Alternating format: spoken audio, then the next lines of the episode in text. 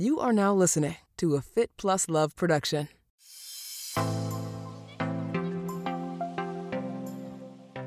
We draw the parallel all the time about launch. You know, some people will joke that launch is like the finish line. Not even close. It's absolutely the starting line. And we're like, we're running the marathon now, right? Like we're we're partway through the race. We're figuring out like how do we get through the uphills and the downhills and the strategy of it all. But I think, you know, especially at Nix, we definitely have a team that's disproportionately comprised of athletes, not all endurance athletes, but athletes of all kinds of different flavors because not only do we feel like that helps to really understand who we're building the product for, but as a virtual company, I mean, you know, athletes tend to be self starters, they tend to be very self driven. And if you're in a virtual company, like that's who we all need to be. That was Meridith Cass. This is Marnie Salop. Thanks for tuning into my podcast, Marnie on the Move. Each week, I will be inviting interesting, innovative, movers and shakers to join me on the show and share their story. You will discover and hear from thought leaders, experts, influencers, and entrepreneurs from the worlds of wellness, sports, beauty, fitness, fashion, and more. Marnie on the Move will feature an eclectic mix of people I know, work with, and think are generally doing cool things. On each episode, I sync up with my guests about life, career, and training and showcase their expertise and story. Hello, welcome, and welcome back to the Marnie on the Move podcast.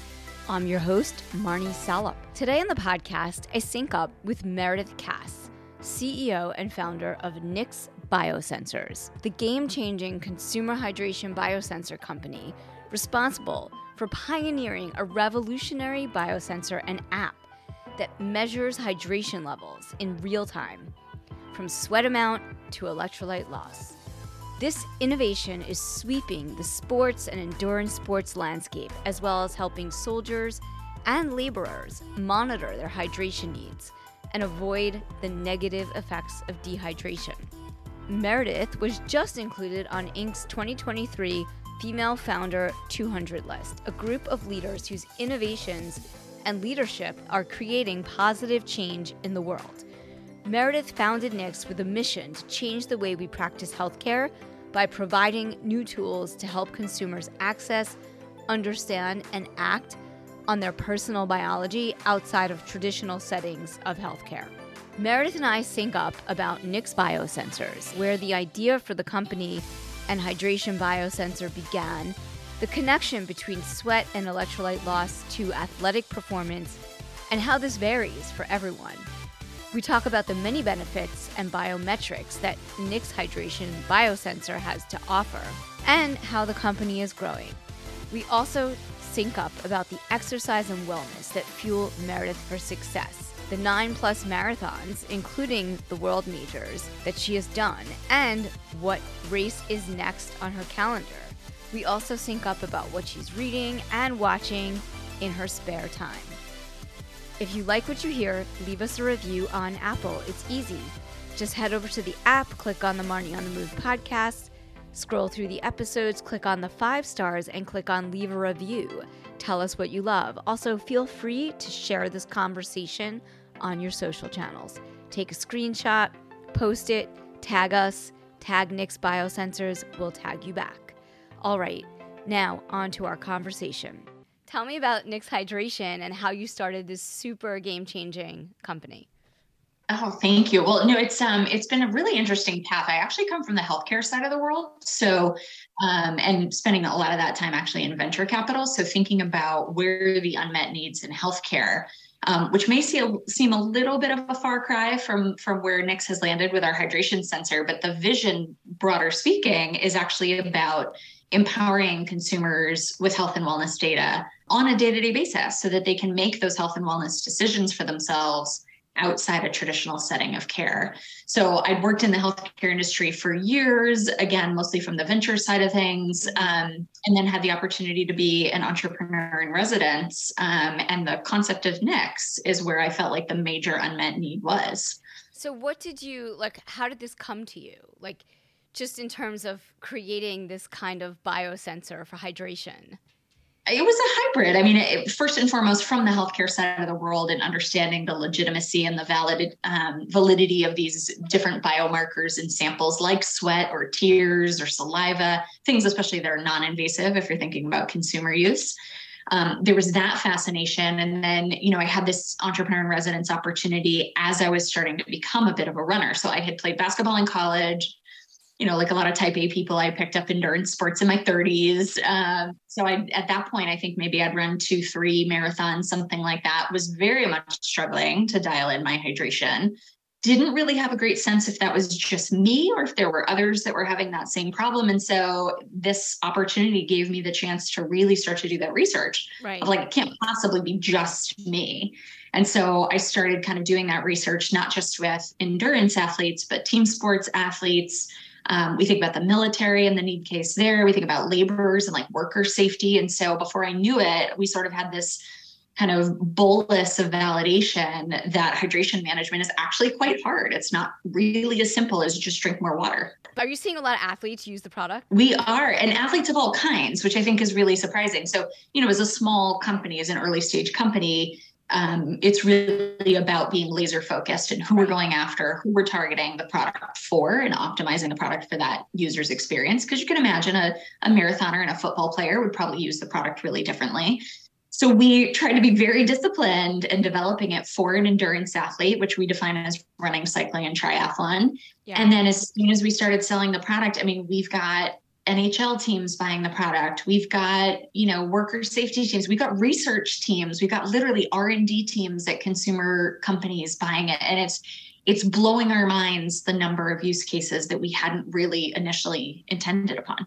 I'm not surprised to hear that you've got like major sports teams like the NFL using the product.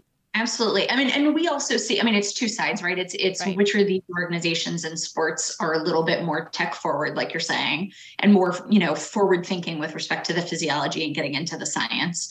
Um, the other side of it is also just thinking about like the the need case is not necessarily identical yeah. from one use case to the other. So ironically, having been a college basketball player, I would argue that's maybe not one of the higher need cases because yeah. you're probably in a climate controlled arena right. and you know, or at least you know a, a private gym. If you're like you know, I just made it sound like I was playing fancy basketball. I was not Division three, but uh, but, but the working. idea yeah. You're still working and especially if you're sprinting up and down like this is the other nature of um, we don't think about this for example with respect to hockey is it's this you know HIIT type workout right? High intensity interval type workout that you're going to be sweating the most. And so the fluids that you're losing are going to be higher in that use case. For example in hockey again perhaps a little counterintuitive because right. of course hockey rinks are, are usually quite cold but to your point, sweating doesn't mean your body's necessarily cooling. If you're wearing heavy layers, if you're wearing equipment, you know, the real key behind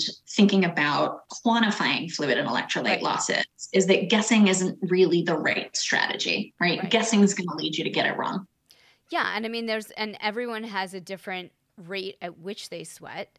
And they Very also different. have different levels of electrolytes that they sweat more than others. So, Absolutely. You know, when you start to think about hydration, like how is Nix solving that problem? Yeah, I mean, it, it, literally we're quantifying exactly what you just described. So, like you and I could go for a run together. I'm in Boston, so weather here is probably not terribly different from what you're experiencing where you are in New York. But we could go for a run together at the same pace on the same day and have completely different sweat profiles that i think is intuitive to most athletes right we've all yes. you know been on a run or a workout or whatever with a colleague and one of us is drenched and the other one is not What's maybe a little less intuitive is that our um, concentration of our sweat is actually correlated to our sweat rate. So if I go for a run today when it's overcast and cold and windy, it's going to be completely different than when I go for a run and it's hot and humid um, and I'm sweating a lot faster. My concentration of my sweat is higher when my sweat right. rate is higher. And that is one of the things that I love about the Nix Hydration Biosensor is that – you get to do this sweat test, which is really a lot more next level and than your the sweat test that people have done in the past in terms of yeah. going to the gym or going out on a workout, weighing on a scale, checking, you know, that that is definitely one kind of way to do it, but not as effective as Nix hydration. But I, what I like about the sweat test is that it comes with the four pods you can and you can always buy more and they're very reasonably priced that you can always kind of be testing your sweat levels in different climates which is important because it's always going to be different It's always going to be different based on the climate, like you just said, based on the intensity of your workout. Yeah. Um, but based on other factors too. I mean, we've had early um, users, inclu- including our beta users, who would literally put themselves through the exact same workout, let's say a Zwift workout, right. identical workout on two different days in the same room in their house at the same temperature and have completely different um, loss profiles. And that's just real. It's just those are those are the realities of thermoregulation. It's going to be different every day. And so now you offer this data in real time. So you can do something about it while it's happening as well which is super valuable. So talk to me a little bit about that Yep, that's the very core of the value proposition is when we started talking to athletes. And I personally, philosophically, I believe you need to understand every nuance of the problem that you're trying to solve yes. before you try to go engineer the solution to it. Um, so we did a ton of research early on of like, how are athletes hydrating currently? How are they making those decisions? When are they making those decisions? Are they bringing fluids with them? Are they relying on water stops? Like, how is all that decision making done? And then specifically asked athletes, what would be the most helpful data and in what moment as you're making those hydration strategy decisions? And the overarching feedback we heard was just tell me what to do and when to do it. So we did develop the real time interface to try to be exactly that simple, like a little coach in your ear or on your wrist or wherever that data is coming through for you to say, drink six ounces now kind of thing. Right. So you can get the real time notifications in the moment that you need to be rehydrating. Are now you're now available on Garmin. So talk to me That's about right. a little bit about that and some of the other platforms that people can use if you know if they have a watch or something and they're checking in on their hydration while they're doing a workout? Yeah, our philosophy is that, especially as a new product in a new category of product, we need to meet athletes where they already are. Yeah. So if they're on an Apple Watch, if they're on a Garmin watch, if they're on a Garmin bike computer, whatever device they're on, that's where we want our data to show up. Um, we just think that makes for a more seamless user experience. And so those are the integrations we've prioritized. We have a list of probably about another half dozen devices right. that we're excited to continue integrating with um, but really trying to again meet that athlete where they already are and then you know have you talked to me a little bit about the science behind hydration and what athletes and just fitness goers in general should be looking at and and also what do you think about that? Like where do you, yeah yeah, I'm happy to address that. I mean, this is the part that's hard about hydration is yeah. the, the connection between dehydration and performance impairment has long been understood for decades, literally going back to like the 50s and 60s.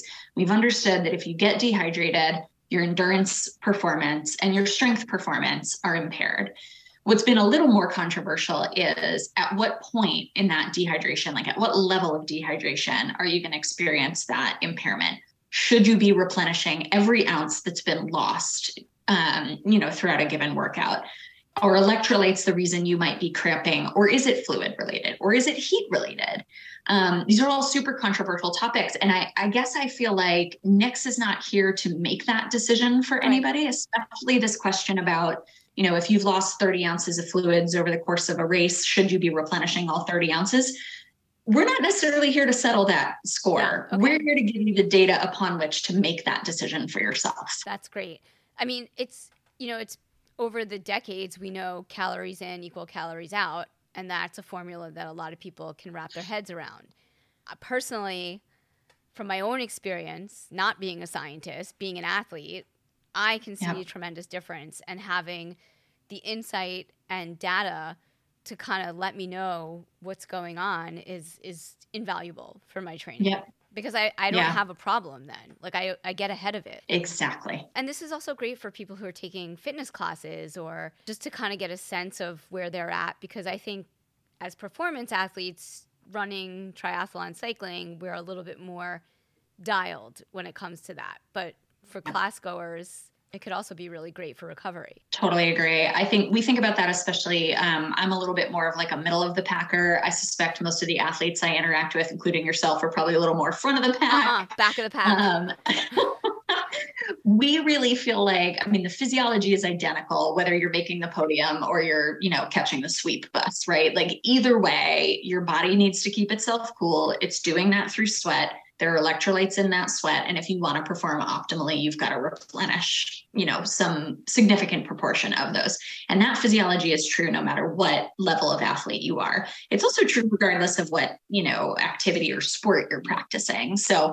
I think there are certain sports, as we were saying earlier, where the risk of dehydration is maybe a little higher, or the consequences of dehydration are perhaps more profound.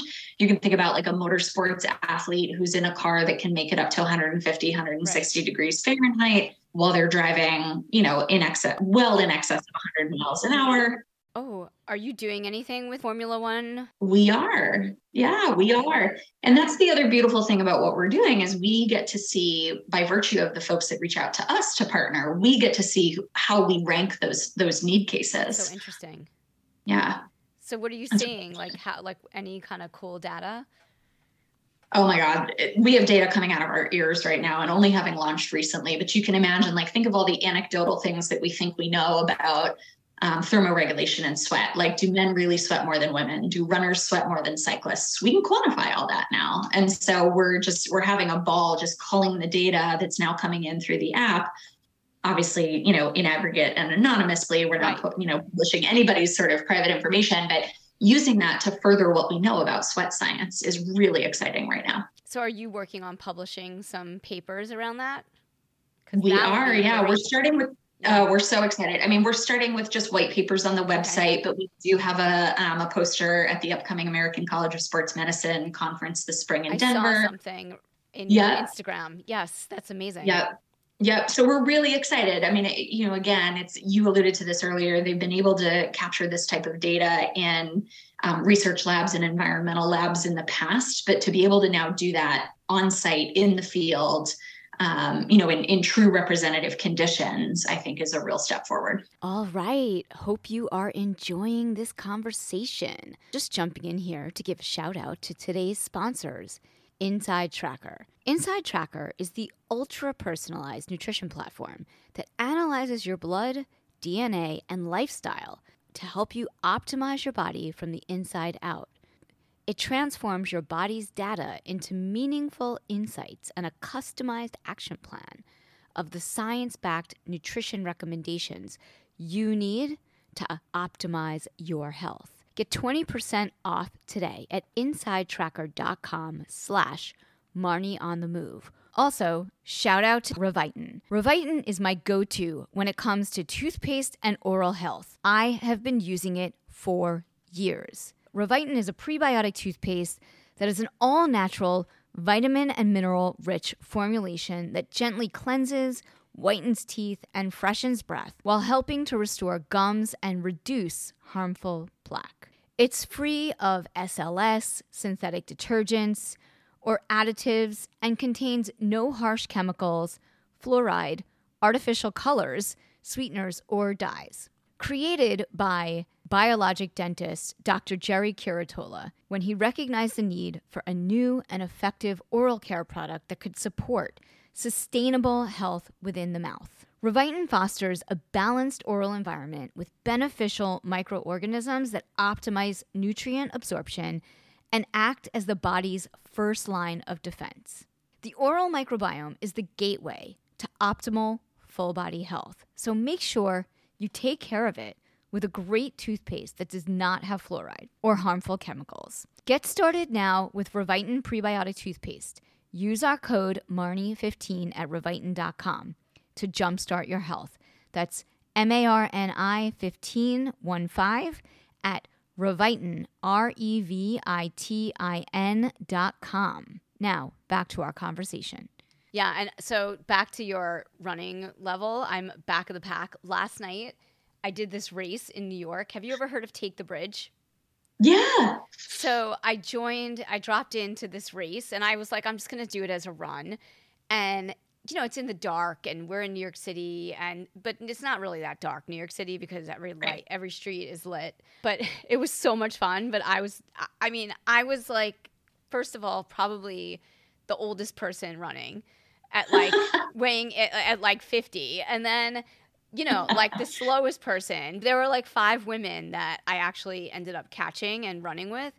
I can't. It was like five and a half miles, and I think I had like two nine and a half minute miles in there, but like that, I mean, for me, I was just running and not trying to die. Yeah. That's, like I wasn't racing. If I was on a track, I might have gone a little faster, but like it was really, Yep. it was really fun. I don't know, but I was definitely, I think in that I was back of the pack. You know, like there were seven, Yeah. seven out of seventy women. I mean, they just emailed me to to like double check my time on the Garmin. Yeah, I was probably like the slowest person. But that was that was awesome. I think in a But triathlon, works. yeah, I think I'm in Yeah. triathlon. I'm middle of the pack though. Yeah. Well, and I mean, I think the other thing that's interesting, and this was something we did not expect at all when we launched, was thinking about how people were going to use our platform. We kind of assumed people would use it maybe once a week for that long run, long ride on the Yeah, weekend, yeah. those longer workouts where it's, you almost think about it as like, you know, kind of dress rehearsal for race day. What we were not expecting. So, not surprisingly, Saturdays are the most popular days for people to log a workout with our platform. Second most popular day is actually Tuesday Oh, which what kind of workout would like for me as a runner tuesday might be like my tempo day or Yeah, my speed work day same. yeah so what that what that suggests to me is that people are already tuning into the fact that they would expect their data to be different on a saturday long run versus a tuesday speed work run and in Right. fact it is so i just think that's fascinating whether it's you know whether it's a you know a more leisurely run like you were doing last night or one where you're really training with intent you can now quantify that sweat profile and the difference between those scenarios really that's a good fascinating Yeah, I didn't think of that because I've been using it on my long runs. yeah And so now, are you still running? I do. I do run. I fell off the cliff a little bit over COVID. I did my ninth marathon um, a couple months before COVID. And then, um, you know, I was one of those casualties, right? Running a startup, launching a product. I got married, I have a kid. Um, so I still run um, a little bit indoors, a little bit outdoors. Um, my husband's trying to get me into yoga. He's not being very successful with that. It's not really what my body wants to do. Yeah. but um yeah i mean i you know that's pretty much how i try to practice like physical fitness and then i'm really really big on sort of mental health and mental fitness So and what do you do? know a lot of meditation a lot of you know for me I, I now live in the burbs so i get to just be out in nature i really try i'm a you know follower of um, a lot of different podcasts especially um, dr huberman and so Oh, i really love think about like yeah, he's amazing. Yeah. So like how do I make sure I'm getting like the right routine with respect to sunlight and fresh air and certainly sleep. Um, I think every one of us has disordered sleep. So those are kind of the metrics that I'm trying to optimize right now. who do you do? You do like Bob Roth for meditation, or are you on an app, or what? Like, what's your practice for meditation?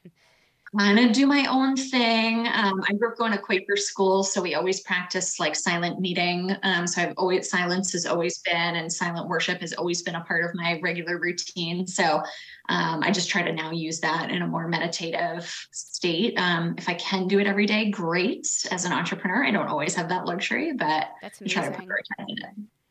I mean, that that's amazing. And do you do any like intermittent fasting or anything like that? Are you on? I do when I can hold myself to it. Yeah, it's um, intermittent fasting. I'm mostly meatless. Um, I can't say that's 100% strict, but yeah, you know, it's everything in moderation. We just try to do. It's uh, my father used to always say, "Practice, not perfection." So Yes, yes. And now you mentioned that you're in Boston. So are you going to go out and watch the marathon, or are you running? Oh yes, it's a it's a holiday here, um, especially for Nix. That it's an actual holiday um, that we go out and we cheer people on in the course. Um, I'm born and raised in Boston. Absolutely love the Boston Oh, Marathon. wow, I've only okay. it once, um, but yes, we will. All the whole Nix team will be out on the on the course. Different areas, or do you know which mile markers you're going to be at yet? Um, so my sister-in-law and her husband this year are running, so we'll Oh, wow. probably pick a couple spots to go support them. But um, always loved being at the finish line and just seeing the emotions as people finish. Yeah. Again, whether like you know whether they're at the front of the pack or the back of the pack, it's just it's always such a proud moment. I feel like I've probably broken into tears at the end of most of my marathons out of sheer exhaustion or pride or you know whatever emotion is bubbling up in that moment. So you've done nine. I do usually love. it. I've done nine Which total. yeah. do? I've done all the world majors, um, which is a very proud moment. So I did my final major right before COVID, um, and then um, I've done New York twice, so that was that was added in there.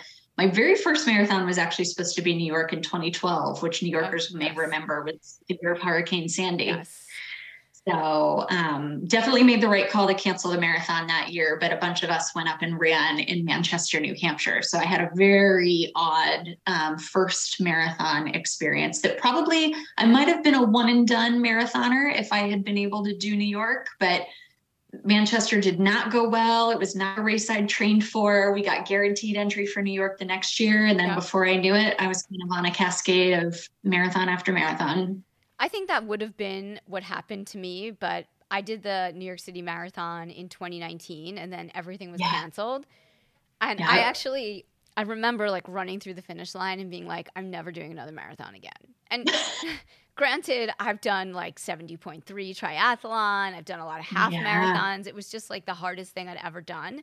And and then like 3 days later, I signed up for the New Jersey Marathon cuz I heard it was flat and I wanted to qualify for Boston because it's the hardest race. I, is it the hardest race, the hardest marathon? Or? Oh, I think so. Yeah. It's certainly the hardest one I've done. It's yeah. you know, there's also just such a legend around Boston. First of all, because it is such um, a high qualifying time, um, and it is a limited field. And I think, if I'm not mistaken, I think it's the the oldest marathon in the country. That's crazy. Yeah. Yeah. No, Boston's incredible. And it's just it's a notoriously hard course because you're you're net downhill for the first half. Um, and it just trashes your legs. And then it's sort of inf- infamous that there's no shade anywhere on the course, oh. literally no. Yeah, I think that's like my like I think that will be like my goal for it. I'm gonna start getting back into marathon. I have to. I always feel like if I try something and I hate it, I have to do it at least two more times to really you know, ensure because I feel like it wasn't it's not a fair judgment only doing something once, you know. You've got to do yeah. it a few times and then see if it's like not going to stick or stick. I love that. I love, I love that. There's like personal challenge in there. Cuz every day is different, right? So you exactly. don't know how you're going to be on one day. Like I, I feel like it's part of my don't give up strategy and yeah. ask yourself why, right? Why didn't you like it? What was going on? Because everybody loves it. Yep. So I'm going I'm going to go back. Yeah. But I'm going to be prepared because last time I started training in July and it was like not enough time for me because I'd never done that yeah. distance before. But anyway. And in the peak of heat. And do you do you focus? Do you feel like you focus more on you know a personal goal, like a time goal, or are you just picking races that you feel like are going to be epic experiences? I think I think it was uh, it's a time goal. Yeah. Yeah, but I mean, I have a really great place to come from because I finished in like yeah. five hours and 20 minutes. So I yeah. have, I, I, can only improve, I mean, from that time. So there you go. But I don't know, would you do another marathon? Absolutely. Absolutely. I think the, the, sort of pros and cons of having done all the world majors is that they've got um I think it's another two or maybe three that are now in consideration to be added to the right, world majors. Right. So I'm sort of in my mind, it's already kind of a foregone conclusion that if they if they add a seventh world major, then of course I've got to train for it and run it because I've already done the six. So so that's already in my mind. And then there's just there are other races that I just always thought um, would be so much fun um, and would love to run one with my husband or my sister-in-law or other people. At some point, my stepdaughter would be amazing. So um, I'm sure I've got more marathons in me. And you mentioned you had a child also, in addition to your stepdaughter during the pandemic or before? No, just the stepdaughter. Okay. Um, oh, okay. She was, yep, she's 10 now. So we just, um, we've run a couple little fun runs together. She's kind of at 5K distance, um, but it's been a blast. It's been a real blast. That's awesome. That's yeah. very cool. I think there's something about running a race with family also that's very special. Very much so. Especially my husband's not a runner, but he was a professional hockey player. And so in his extremely fit days, I mean, he still brags about how he used to be able to run a, a sub six mile, which of course I would never be able to dream of on my best day. Oh my so God. That's I take amazing. that as a personal challenge. That's amazing. well, so are you doing any halves or any smaller races coming up? Yeah, so it's funny actually. A good portion of the Nix team is actually planning on a half marathon in May. Around that, we're a virtual team, but we're we come together once a quarter in person to sort of recap the quarter, set goals for the upcoming quarter. And it looks like a bunch of us are going to actually opt into a half marathon at that same time where we're coming together. So I haven't done a half in a while. I feel like it's a perfect, you know, mid distance for my next race. I think it's great, especially in business and having a company to encourage people and empower them to be athletic. I mean, that's all I talk about on my LinkedIn. is how the parallels between entrepreneurship and athletics. Oh, it's so true. I mean, we draw the parallel all the time about launch. You know, some people will joke that launch is like the finish line. Not even close. It's absolutely the starting line. And we're like, we're running the marathon now, right? Like we're we're partway through the race. We're figuring out like how do we get through the uphills and the downhills and the strategy of it all. But I think, you know, especially at Nix, we definitely have a team that's disproportionately comprised of athletes, not all endurance athletes, but athletes of all kinds of different flavors, because not only do we feel like that helps to really understand who we're building the product for, um, but as a virtual company, I mean, you know, athletes tend to be self starters, they tend to be very self driven. And if you're in a virtual company, like that's who we all need to be right now. Yeah, I think that's smart. Just yeah. the mindset of an athlete is is very different than someone who's not an athlete. I no, I think that's absolutely true. I think that's absolutely true. Whether it's about being self-driven or pushing through um, adversity or whatever yeah. the case may be. And then having like athletics and wellness accessible in the workplace. I think it's great that you're doing that as well, even though the workplace is virtual. Yeah, I think so. I mean, we also, again, it, it helps that we're a virtual company, but I think we also try to, um, if if we are able to recruit and retain a group of um, sort of self-driven individuals we also encourage that flexibility that if you want to go for a workout in the middle of the day then absolutely you should go do that or if you're somebody that likes to run at you know nine o'clock in the morning then you know maybe your hours are just shifted and you're you know you work from 10 to 6 or right. or whatever the case may be so we definitely encourage that sort of you know personal responsibility and accountability which you know if you've hired an athlete then it's already kind of built in yeah Nix Hydration Biosensors just launched. It was December or January? December. December. Yeah, December. But when did you start the company? Years ago. we were adamant that we were going to get it right and not launch before we felt like, you know, we are saying earlier, if you've understood the problem that you're trying to solve, and then your responsibility is then to go engineer the perfect fit solution part of that perfect fit we felt was um, accessibility usability but um, part of accessibility in my opinion is also price.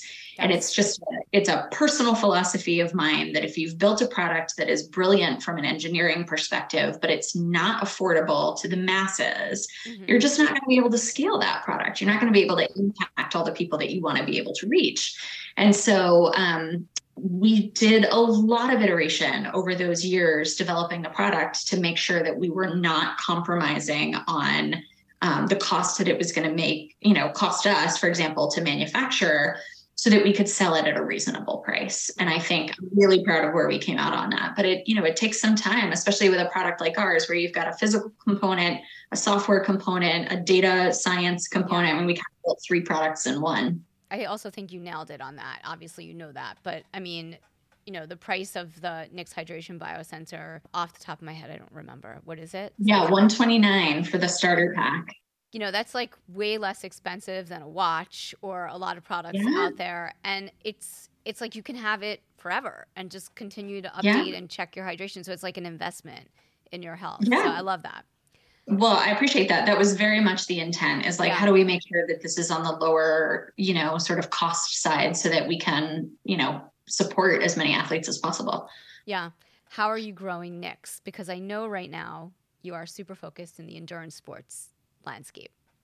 That's right. Yep. So we are very focused on the endurance landscape. We are mostly just selling through e commerce. We do have a little bit of a, a, retail practice through like running specialty type stores but really the growth is we're trying to be as organic about it as possible and okay. really partnering i think we were saying earlier like meeting the athletes where they already are so if that means partnering with garmin and strava and training peaks and um, Coros and Wahoo, like, you know, really meeting the customer, the athlete where they already are with partnerships with brands they already trust and really just trying to make it easy and seamless to add this brand new metric into a routine that they already have. So that's pretty much what that growth strategy looks like. And then in the meantime, while we're focused on commercializing and growing our, our impact there, we're also doing research pilots with all of those other user types that we were hinting at team sports, military, laborers.